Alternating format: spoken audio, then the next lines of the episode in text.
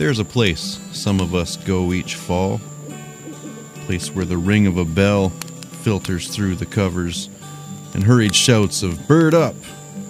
bring everybody to attention.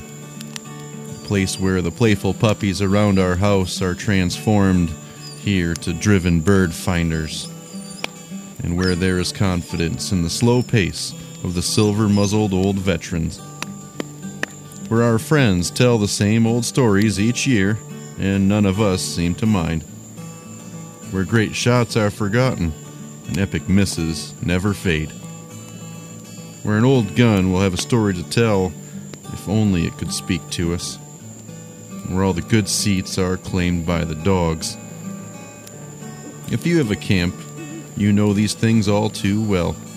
If you don't, well, you're always welcome here. So pull up a chair, tell us about your favorite gun or dog, and we'll admire the birds together and talk the night away by the fire. Welcome to Bird Camp.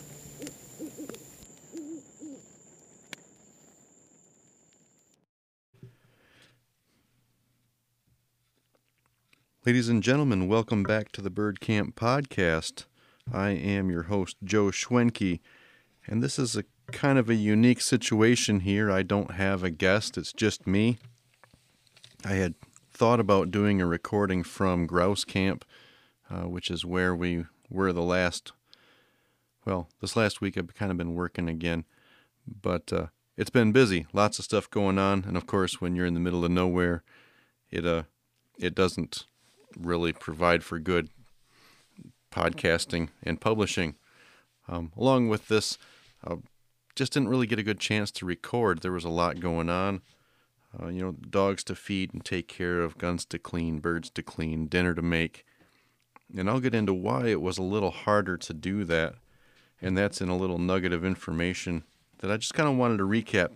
Uh, some lessons learned um, from this last week of camp. I came back Sunday, right into a busy work week, uh, where they expected me to try to focus on work, just so that I can go back up north this weekend while I'm trying to focus on that. But uh, it's just me. It's not something I want to do a lot of, just me talking to you, because I think that there are many more interesting people than me. But uh, since I didn't get a chance to record with the guys, I wanted to at least kind of go over some basics of things that I learned that may be useful or things I observed that I want to pass on. Um, In some of these earlier podcasts, we'll start with this. I was concerned last year, seemed like we had less woodcock flushes. And I think less by like fifty percent less. And I'm looking here at my camp journals where we re- kind of maintain our, our flush count records. And I'm at about, yeah, fifty percent um, over the last three years. So twenty twenty looked really good. twenty twenty-one was down about fifty percent. I'm happy to say that now that I'm looking at our totals, we're back up to kind of those twenty twenty numbers. So nothing to be alarmed about. I think I just timed it wrong when we planned our dates, and that's the way it happened. Oh, that is something, however, to be celebrated, is I was wrong. No big catastrophes are in sight, and uh, little birds are still doing well. We have a little contest that we do where we weigh each bird, and it's a little gentleman's thing where uh, this year there was a, a nice little charcuterie board uh, for the winner, and we went for the highest and the lowest weight.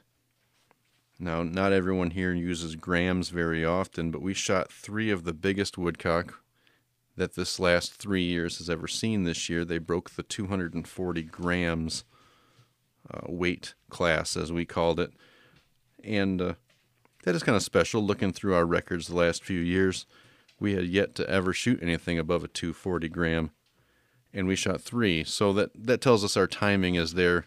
There were some very large hens migrating through. Uh, we also shot, I think, one of the smallest on record ever.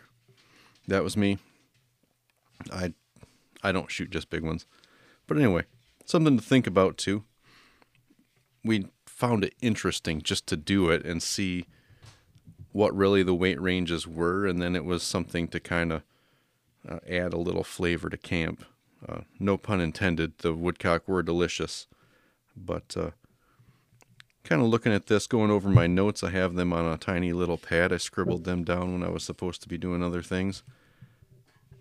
A few things that came up. The reason why I didn't record in person there, you've heard some people here talking about the golden hour. This is the first year we've focused on it more, uh, to the point where we reserved some of our dog power back uh, and planned where we wanted to hunt that last two hours really of the day, and that last one hour in particular, but even backing it up a little more, even the last three hours, where were we were going to hunt to set us up to go to that last cover of the day, uh, had something to do with it.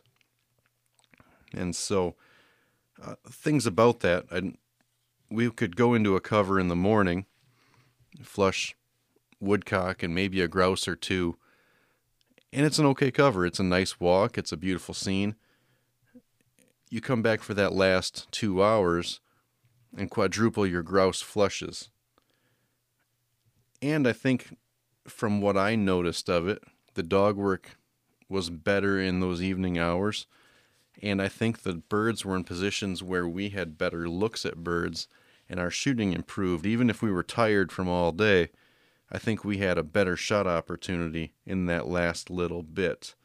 Part of that then drifted the conversation backwards from there. If this is a good cover in the evening, the last two hours, we know these birds don't travel very far. Where is it around here where we're finding them? Where is it they go? Because they, they can't be out here. We know they're not here during the day. And that's one of those things we're going to continue to look into. This, these birds weren't in the young aspen, of course. You know, that last few hours, it was starting to get cold. We had some really nasty weather where they were going to have to feed up uh, to maintain themselves. And we found them heavily in gray dogwood, uh, the red osier dogwoods. Um, there were still a lot of clover in some of these areas. We had crops that were full of clover. And so if they're going to go in there in the evenings, they have to sit somewhere nearby, and there's going to be a spot where they want to be and where they come from to get there, right? Certain parts of the cover are going to be better than others anyway, and we noticed that right away. Go to the northwest corner. That's where most of our flushes happened. Okay, well, that, that was a consistent thing. Once you knew where they actually wanted to be, that two or three hour trip around the cover could really be turned into an hour. Cherry pick the very best of it, save your dog's calories and and uh, energy for another spot similar and at a similar timing. But uh, something we observed and thought about. A few other things. I got two pages of notes, so just little highlights here of things that we did. So I can cross off the importance of the golden hour here on my notes. Um, Some of you maybe have saw the Facebook post, my truck problems. Last year, this trip cost me about thirty-six hundred dollars in front-end repairs, just because I think timing was bad. And that's when I noticed that the shakes and the noise were bad enough going down the highway uh, for me to impede traffic and slow down. This year, the leak that we thought might have been coolant was really just probably my defrost. Thankfully, it cost me forty-five dollars for a trained technician to go under there, say, Joe, that this really isn't important. By the way, we checked all the fluids and your front end looks great. Uh, carry on hunting. Very welcome news to me, indeed. Um, something we had this year as well is there's enough guys in camp with dogs. And this, I think, is just being fortuitous on our end that we had at one point six guys with a minimum of one dog each. Most of us had two, and that allowed us to hunt longer with fresh dogs. And I can't say how much of an effect that is, really. Um, it's not really measurable without just, I think, experience. But having that additional dog power all day, especially some younger guys that could really go, um, I think in the end helped us out too, to get to a actually rather nice, comfortable flush numbers. Um, our shooting was not as good as our flushing, but uh, that's, of course, to be expected when you get into the thick stuff going after the birds. we fought a drought. We'll skip right into this one. This is the second year now going up to this particular area where if it wasn't for the rain and the snow one day, I could walk through areas that normally would have just about swamped my knee boots, and I was dry. There, there was still moisture in the dirt under the leaves and things, but I wondered if that had affected the way the woodcock might be staging, if those areas under normal moisture conditions all summer would hold a migratory bird longer, because if it's easily forageable for food there, that they may just delay a few extra days and kind of stack up. And uh, glancing back through our notes over the last couple of years, I think it's true. I think we work harder now. This year we worked harder uh, for our flush count numbers, especially on the woodcock, and I think something having to do with just plain old low moisture levels in the ground already. Uh, maybe gets them there, they stay a day or two, and they leave, maybe as opposed to staying for five days and j- being joined by other birds. But uh, something to consider, too. And at that point, you know, if you are in a drought condition, you know, you're just going to have to walk more, and that's, again, where the dog power came back in again. Uh, we fought all kinds of weather. We arrived to cool, cloudy, misting kind of rain here and there. And uh, and that was great for the dogs. We had great dog work off the bat. Um, not consistently great. That's a story for later on in the podcast. But uh, it started out good there. Forecast, we knew rain was coming, followed by snow. Of course, this is, this is the vacation time. We're not going to just sit and play cards all day. Uh, maybe in another ten years, I would be much more tempted to play cards. But in this case, we went out in the woods. We we put in a pretty good hard day in the rain. And uh, I think if I talk a little bit about gear here, depending on how much time I use up, I kind of will get into how we dealt with the, the snow and the rain. But uh, needless to say, we, we put away the fancy guns uh, to begin with.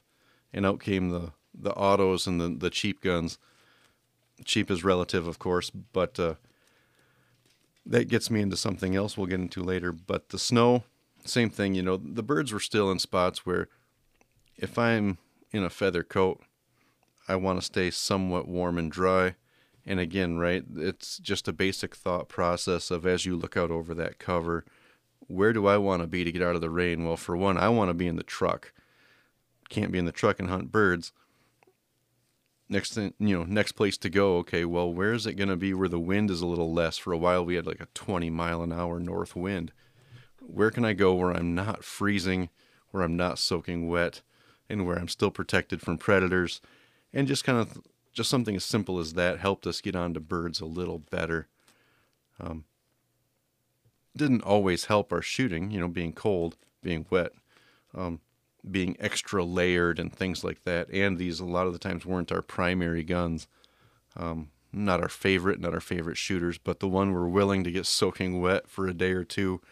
Um, even if you know you're going to get it dry and clean and oiled again later. I don't like to take my gun out uh, when I know it's just going to get soaked. That's cost me a fortune before, um, getting things put back together and properly lubed and oiled and inspected.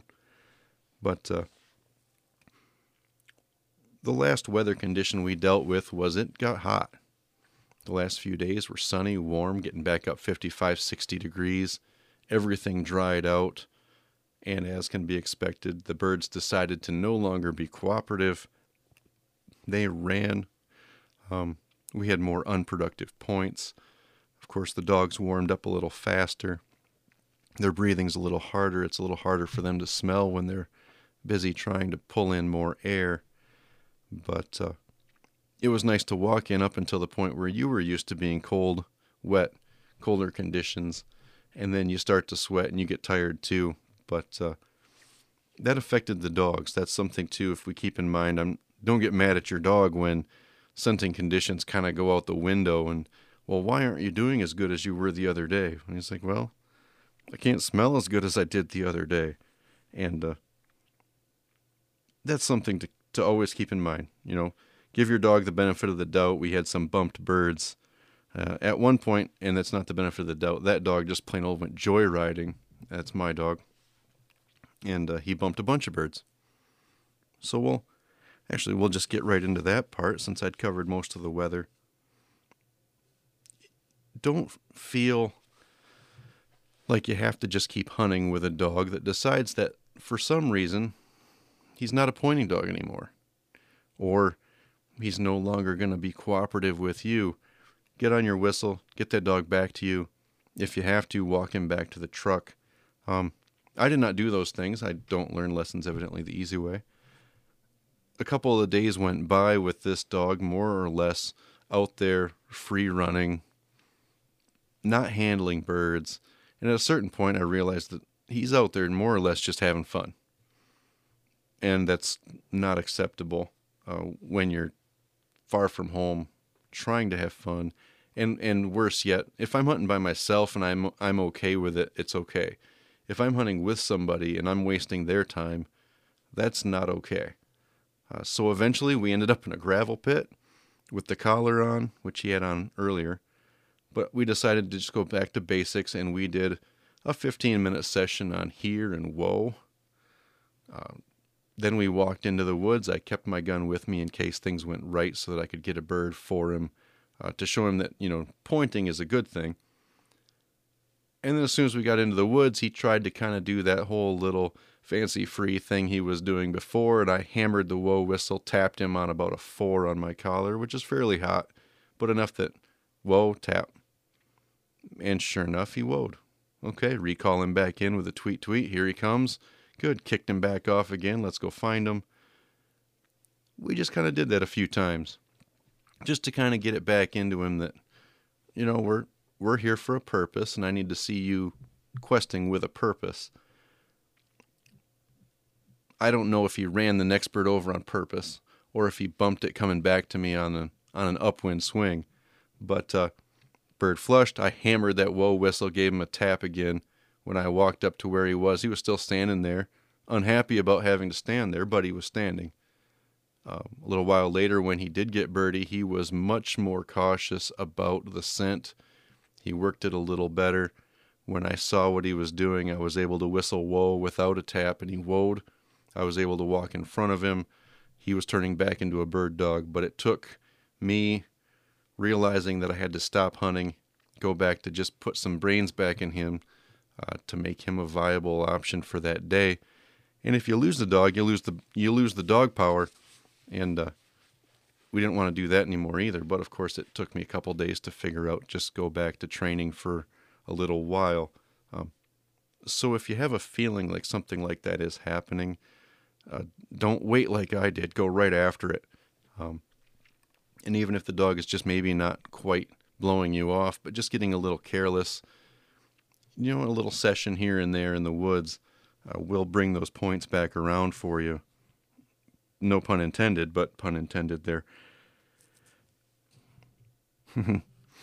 Wet guns. Okay. On here we had a little issue. My, hmm, getting a little dry here. Hold on.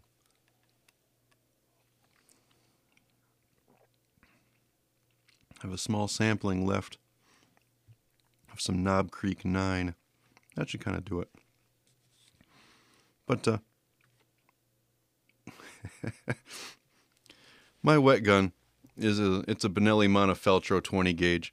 It fits me almost good, meaning it shoots a bit high. It's great for, for pheasants or anything else coming off the ground where I can just kind of get into the gun enough, touch the, touch the barrel to the feet, hit the trigger, knowing the pattern goes high. For some reason, however, some of these grouse and woodcock were getting up and then leveling off fairly quick, and I was swinging up into them, hitting the trigger, and shooting right over the top of more than a few of them. Now, the importance of gun fit uh, continues to be stressed.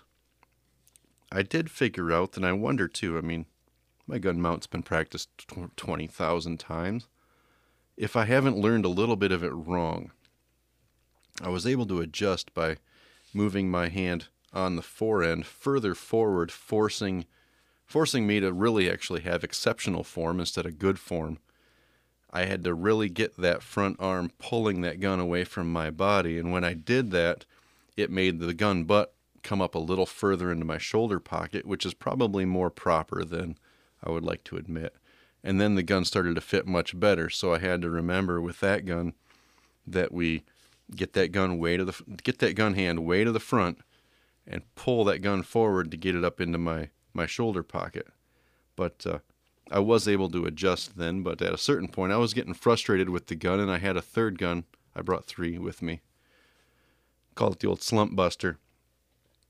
When in doubt with your twenty gauges, just go bigger.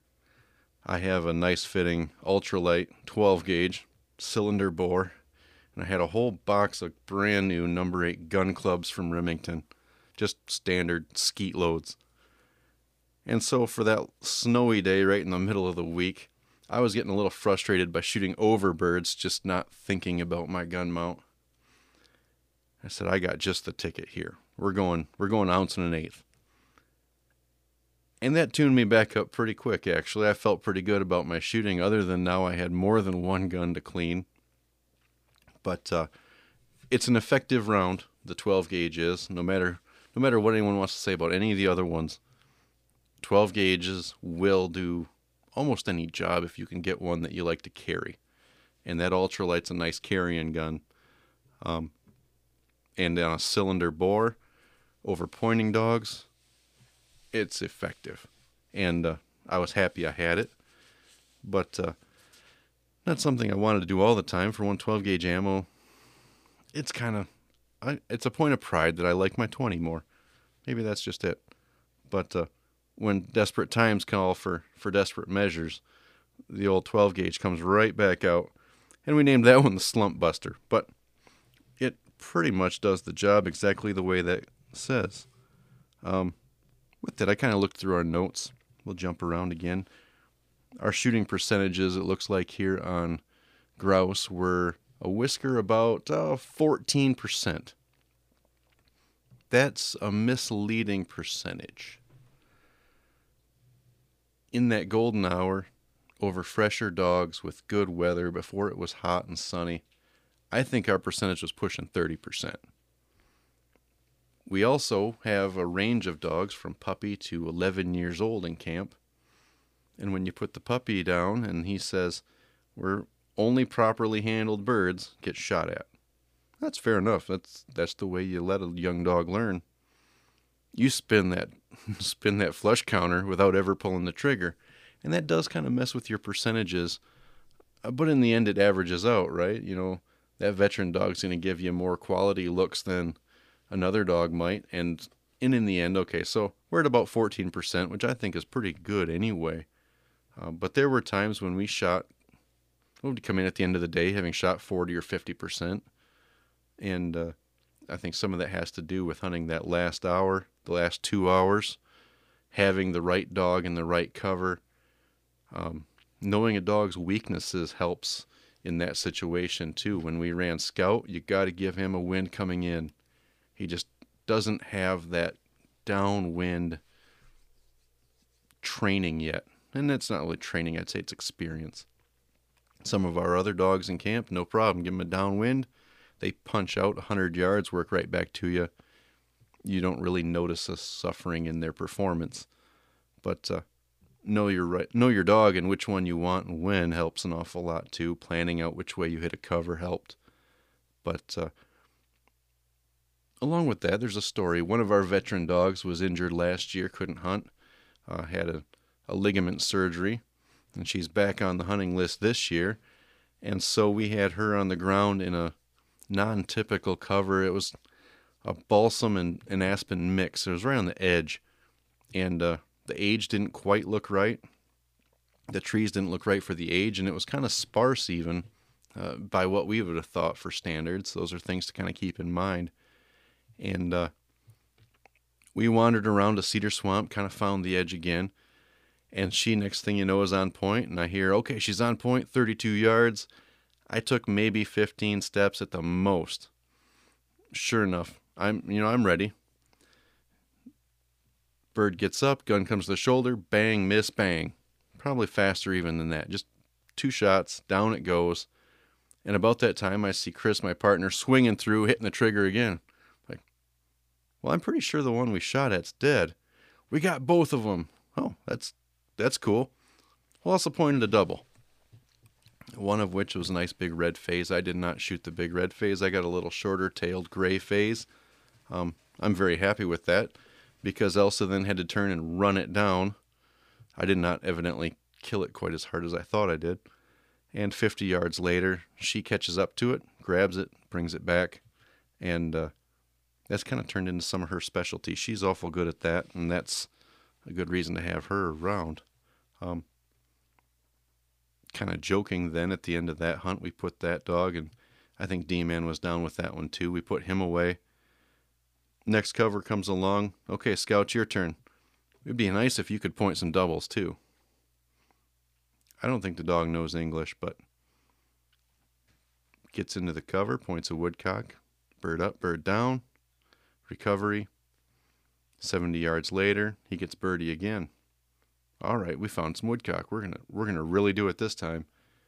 I take about four steps, grouse gets up, bang bang, down it goes. And then after that, he started pointing doubles. Pointed two pairs of them, and uh.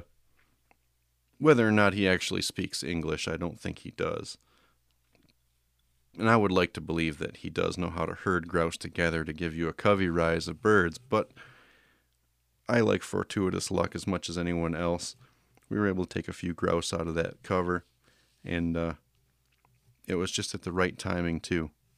One of those later in the days where normally I would have been thinking more about, okay, get back, kind of get dinner going, you know, sit around a little bit, get guns cleaned a little early, but uh, kind of holding the dog off and waiting still pays off in those situations. Um, shooting an automatic. It's here in the notes. It's it's a really cluttered page of notes. Um, you don't always find all your howls. No matter how hard I want to look, I don't find them, and that Benelli kicks them a ways. But uh, I've come up with a philosophy called the hull exchange. And uh, I know other guys out there don't find all their hulls either. So if I find theirs, I pick them up. If I find mine, I pick them up. And I simply expect that those other guys also do the same then for me. If they find one I couldn't find, it should go in their vest. But uh, a few things we did find in the woods that were not encouraging. Uh, broken glass bottles, a few other things. I resorted this year. I knew I would need it anyway because we like to have lunch in the field, or we like to kind of get things out. And there's always candy wrappers and trash around. I threw a five-gallon bucket right in the back of the truck. Now anytime I had any garbage, it could go in the bucket. If I found any garbage where I parked, it could go in the bucket, really without any inconvenience to me. Um, and that was actually rather effective, and it kept uh, the covers a little nicer, I think. But uh, something to keep in mind when you shoot an auto is go out of your way to pick up someone else's hulls and then hope that they do the same for you if you can't find them. There's always questions about cover. I've got a few notes here left extra. And I'm going to talk about two specific covers that I was in this last week. One we call the ledge. And uh, this camp's been around for ten years, and this cover was probably found in year number nine, way back. And it was it was grousey then. It's since grown a little bit. It doesn't have quite the growth rate you would expect. It's heavy on the conifers. There's still there's still pockets of aspen. There's still a lot of dogwood. There's still some good ground cover, uh, the green forbs and things for birds to find. This time we walked through it with a puppy, and we had a couple of, maybe a couple bumps. I, maybe even only one bird was bumped uh, till we got to the back. Went on point. We struggled to try to find where these birds actually were. It, was, it turned out to be a pair of woodcock. And they lifted, and they went straight back out of the cover. We've had this similar situation some years ago, and this is why this cover comes up in my memory this way. And this is going to tie into some non-typical covers. Looking at the habitat map, it's an aspen cut about nineteen fifty-three. Trees that are still aspen in there are eighteen inches wide if they haven't blown down years ago and are gone. Um, there's pockets, there's a strip of balsam, and it's thick, and it protects that backside edge uh, from the cut that we call the ledge, which is something that we would normally think is is what you would want to hunt. Well, these two woodcock went right up over those balsams, disappeared. And so we, okay, well, point the dog in there, and this is how we found it the other couple of years ago, and here's how it happened again. We get back into there again, and there's these openings, lots again, dogwood, red dogwood, gray dogwood. Uh, there's still ferns. There's these little, kind of the size of maybe half a football field of old-growth cedar. Everything shaded out underneath, easy walking. Um, there's still deadfalls all around outside those groves, uh, but plenty of sunlight making it to the forest floor. And uh, once we were back in there, we probably put up another eight or so woodcock in in anything from twos to fours. You know, they it, it was kind of really nice to see again. We knew they were they should be back there, but uh, we'd seen them in there before. But uh, something to think about, too, that thing on the map says it's a nineteen fifties aspen cut. No reason to even drive by it. But a couple of birds flew that way, gave it away, and, and now we know it's there and know that if we see something looking like that in the future, it could very well hold plenty of birds. Um, the other cover is called the hillside. We had a visitor in camp from NAVDA chapter that we used to train at quite a bit. As we sat there talking, uh, just kind of not really comparing field notes, but just talking kind of more sentimentally, we were saying, you know, there's some covers we've seen that went from woodcock to grouse to, to aged out. He says, you know, there's covers I come to here where I know they're too old, and I go in there just because of how beautiful they are. And the hillside is one of those. It still holds birds. But you can stand there at the base of that cut or at the, the edge of it where you can see, and you can look out over a mile or more of Michigan color. Uh, you still get the evergreens in the distance. There's there's beech, there's oak, there's the other aspen stands that are still holding on to leaves. And uh, you can get quite a view, and I think that's what that one is kind of turning into. It's not big. It's maybe, if you had a bigger running dog than I do, maybe you get an hour out of it. I can stretch it into about an hour and a half. And uh, it's went from lots of woodcock to a few woodcock and some grouse uh, this last time due to the drought and its elevation. I wasn't expecting a lot, but we ended up with a few woodcock out of there. I shot a grouse out of there. Chris shot one out of there. Um, and that's kind of the end of the pressuring we did on that piece anyway. But uh, you'll eventually find a few like that, I'm sure. I like it. There's a There's a little creek that runs in there. It's not a stream. It's not a creek. It's a foot and a half or so wide and an inch deep. And it winds its way through these old, old pines, and then you pop up over that ravine edge and into the cut.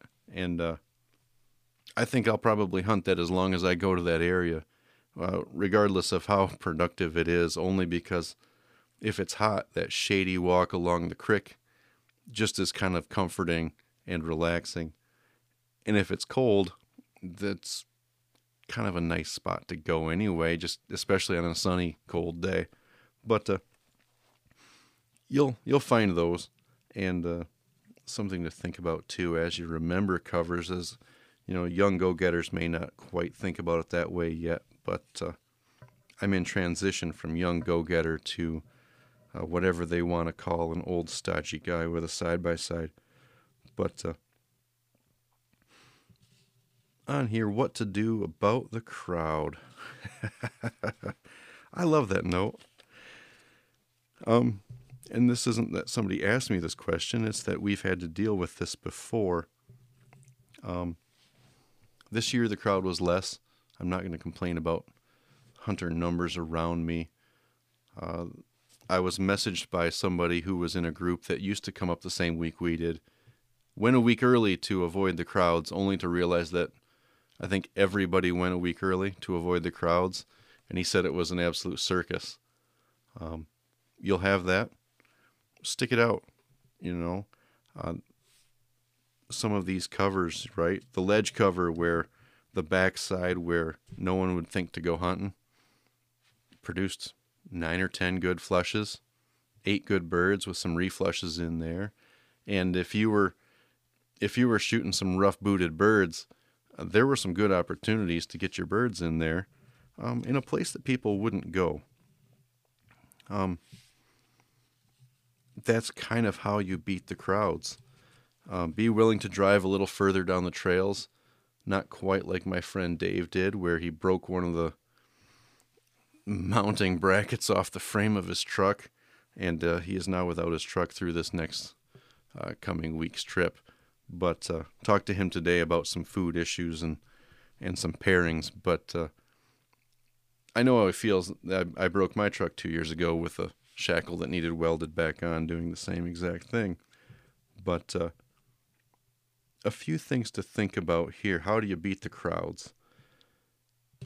By the time we were getting to the woods, it was already nine. Uh, we had a thing where we were recording the earliest bird, not of the whole week, but every morning was a chance to get an early bird. And the earliest bird out of the week by clock time was nine fifty-five. By then, grouse have stopped feeding. They're back to where they're supposed to kind of be hiding. Things to think about that we found them in is those balsam swamps. Somebody called it bigwoods was another one. But really, it's not the big woods itself where there's nothing underneath. It's that edge of the big woods to anything else where the sun gets in and you get just a thick little pathway of, of cover.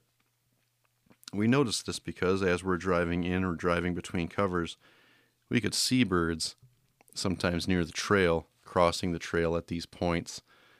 And we had to kind of start to make note of it. Well, it's twelve o'clock, and this bird crossed the road here out of this stuff, which is forty-year-old beech trees with some beech brush on the edge, going into this pine grove over here, which doesn't even really look that big.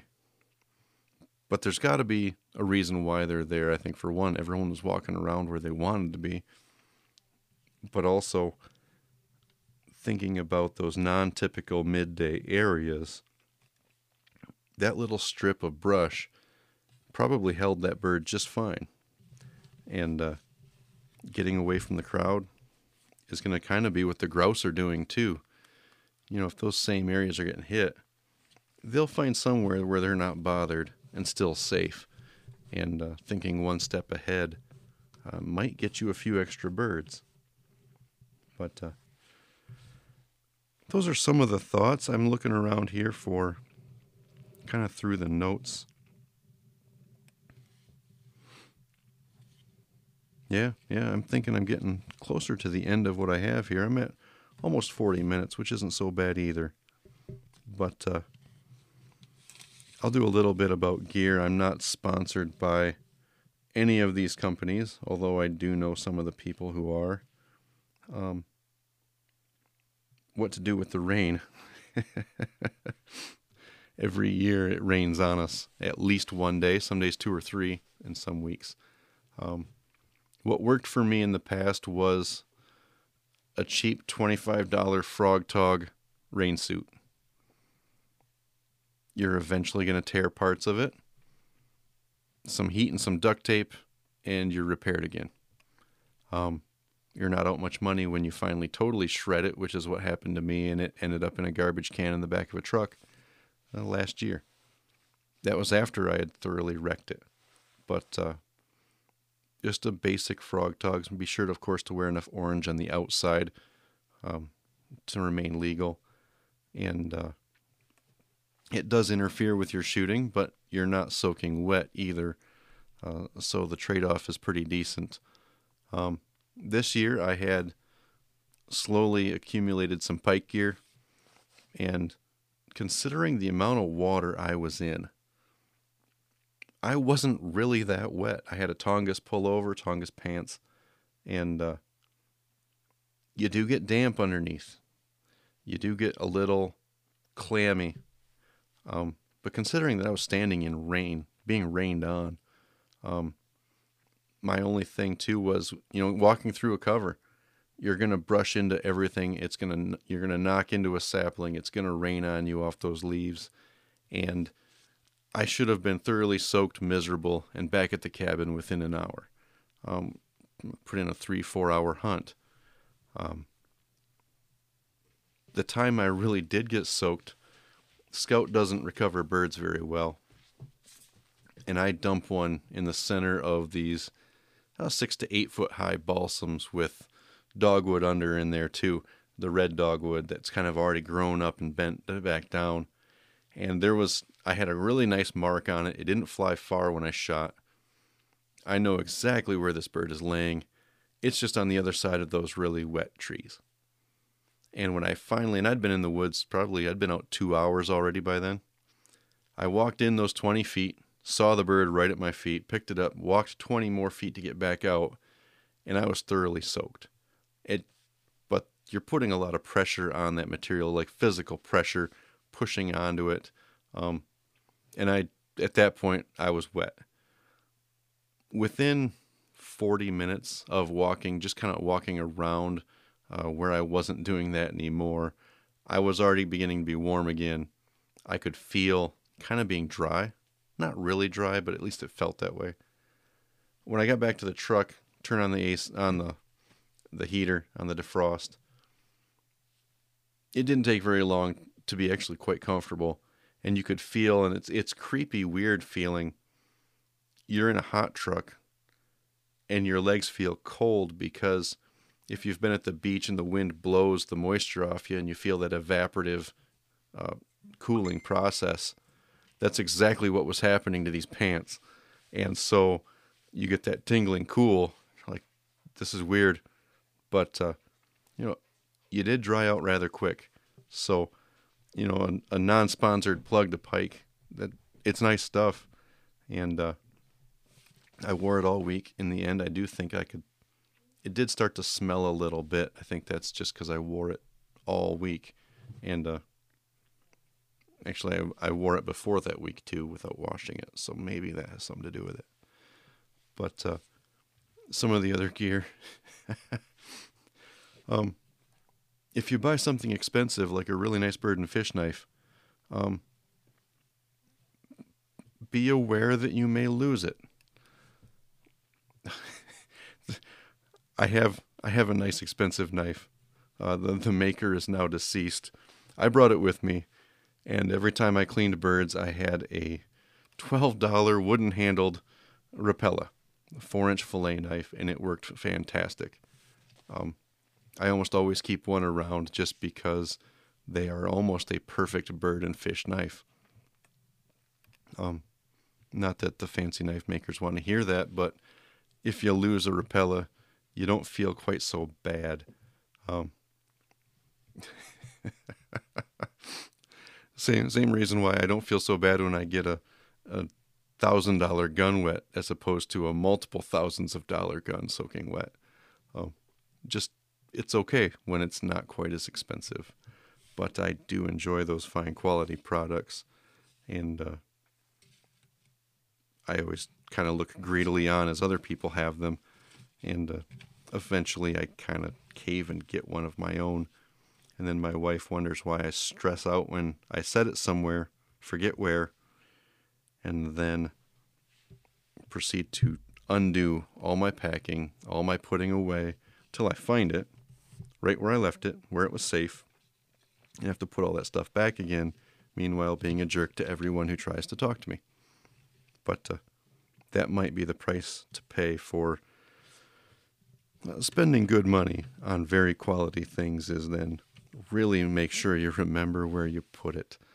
Um, that is, that's... Uh, No matter what you do, no matter what you, occupation or hobby, setting down something expensive and losing it stinks. And uh, either way, do your best to remember. Um, I am through most of these notes here. I think I've done rather well. Uh, thank you, Jordan, for emailing earlier.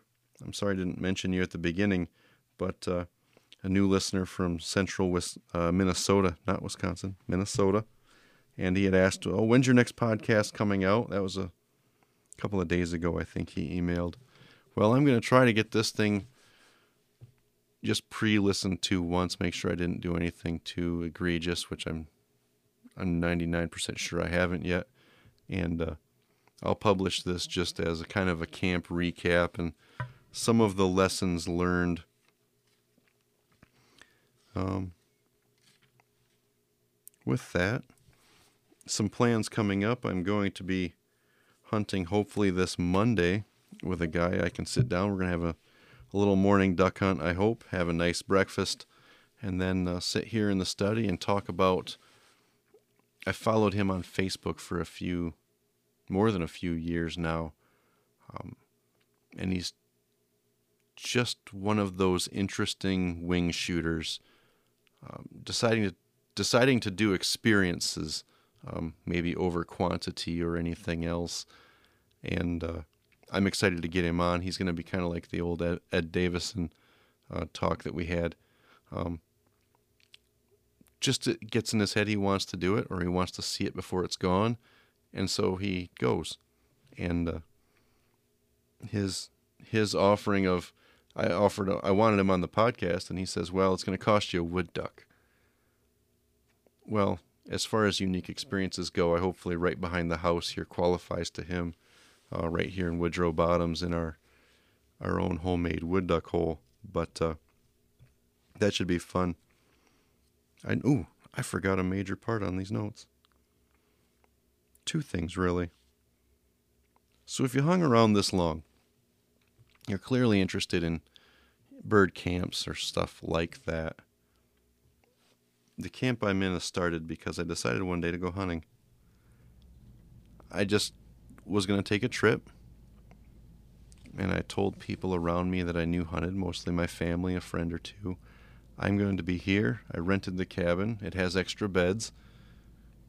There should be game and opportunity uh, available there. If you want to come up, come up and join me.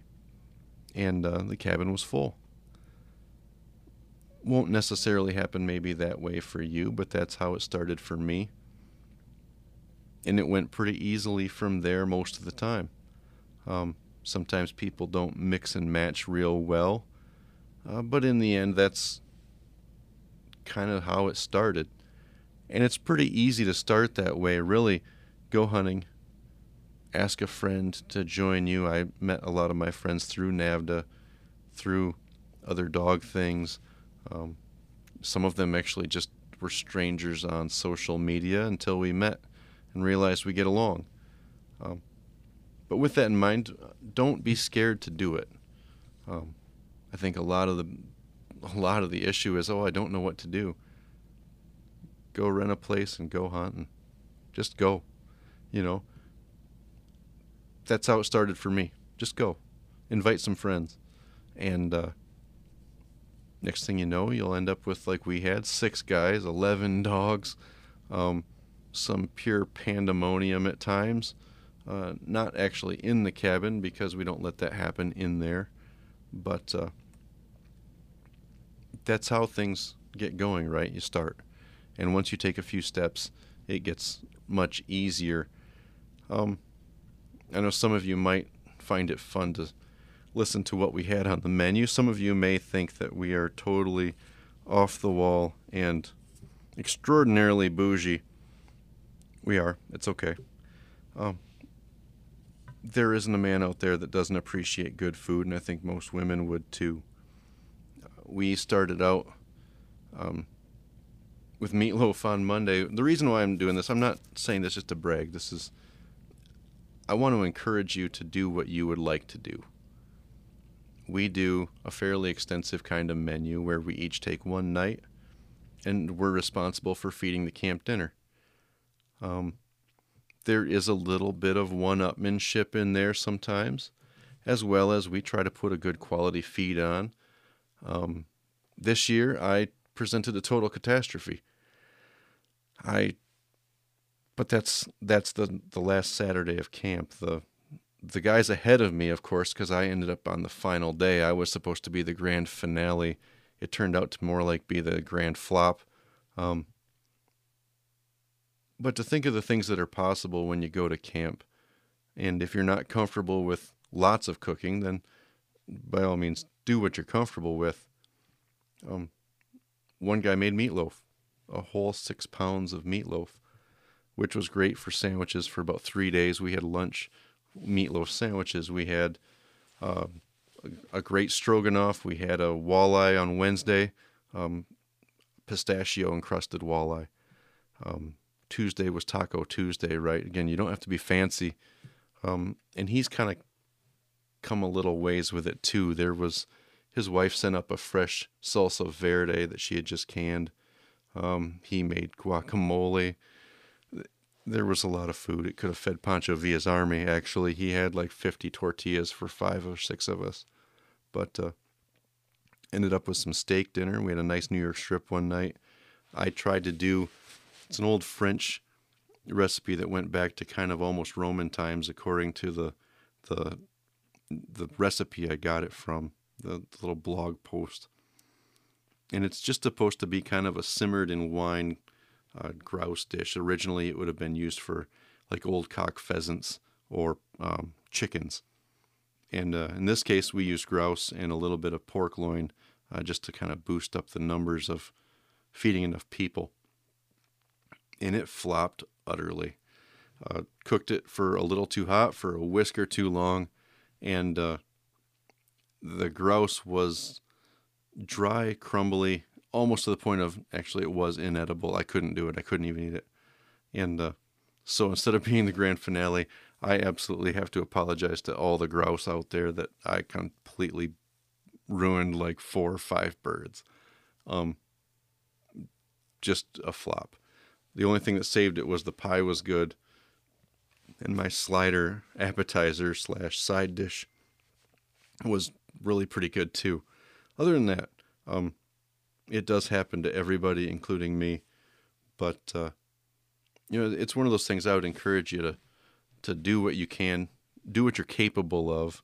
Um, if you don't want to put in a bunch of time cooking, that's fine. Uh, we did it that way just so that you don't have a bunch of time cooking more than once.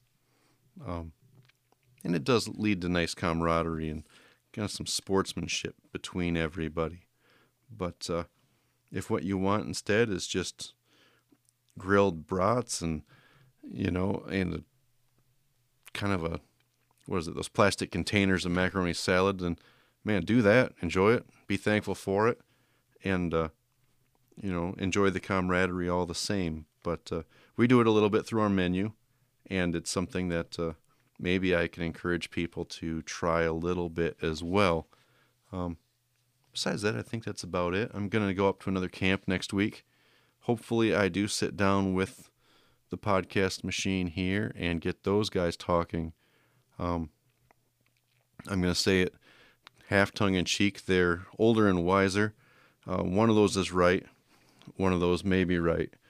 Um, but I'm going to be up there with some blue hairs and... Uh, good fellas, lots of knowledge between them all. Hopefully, um, you know, something comes out of it. But camp talks are always good. There's always something that should come out. And uh, we'll get back to, of course, guests and interviews and things uh, right after I'm done running through this kind of like rock star burnout of October and early November, um, running on not quite enough sleep, great nutrition, clearly, but uh, trying to keep everything straight in my head, too, with between this podcast and other things going on. And uh, and it's just going to be fun. What am I, I'm lying to you. It's, it's all going to be fun, regardless of what I forgot. By the way, if you are going to go to camp, make a checklist, a really thorough checklist. Um, I have once left my collar chargers all home. Uh, this year, two of us actually forgot dog food, me and someone else. Um, and so my boys ended up on the hardware store special. Um, there was no variety to choose from. That was the bag that they had, so I bought it. And uh, as long as they were running and living out of the truck, they seemed to have been fine. Um, the first accident in the house happened evidently this morning after I left for work. Uh, so maybe the food is less good on, you know, house-rested hunting dogs. But, uh, again, there's nothing better than a well-organized hunter who doesn't forget things. But uh, how many... two or three of the Garmin watches or some compatible watch was missing chargers as well from camp. Um, it's just, it's always funny the things that we forget. But on that note, I will wrap this up. Again, I appreciate you for listening, especially to me droning on and on about fun that I had, um, and whether or not you have been to camp or will go to camp or didn't have a camp this year. Um, Consider, consider starting one. I guess that's it right there. But uh, again, I do appreciate you guys for listening to me, and for those of you that support the podcast, uh, thank you. Um, oh, support the podcast. There was a fundraiser. This is the last thing. I promise I won't ramble on past this. Um, there was a fundraiser to do some sharp-tailed grouse habitat fundraising, and it raised a good bit of money.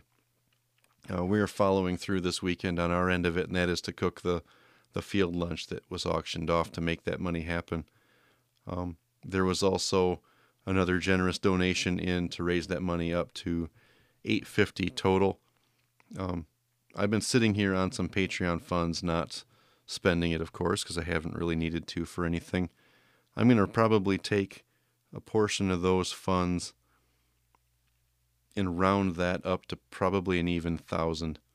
Um, not to brag, this is this is the money that people send to through the Patreon to support the podcast. And if I don't have any podcast expense, it sits there and it accumulates. And uh, this is this is me being accountable to you um, that that do support the podcast. Uh, that money is now going to be spent a little bit. It's going to go into some sharp-tail habitat fundraising. And uh, we're going to round that, that number up to an even four digits and get it to a thousand. And then uh, have Heather Shaw back on at some point talking about the work that that money is helping to do. But uh, so that little bit of business, I appreciate the, the support. Um, this is kind of what I was hoping that the money would do, is uh, is conservation, as well as, you know, if there were expenses, I could cover them as well. But again, I do appreciate it, and uh, I think with that, I'm going to sign off until next time.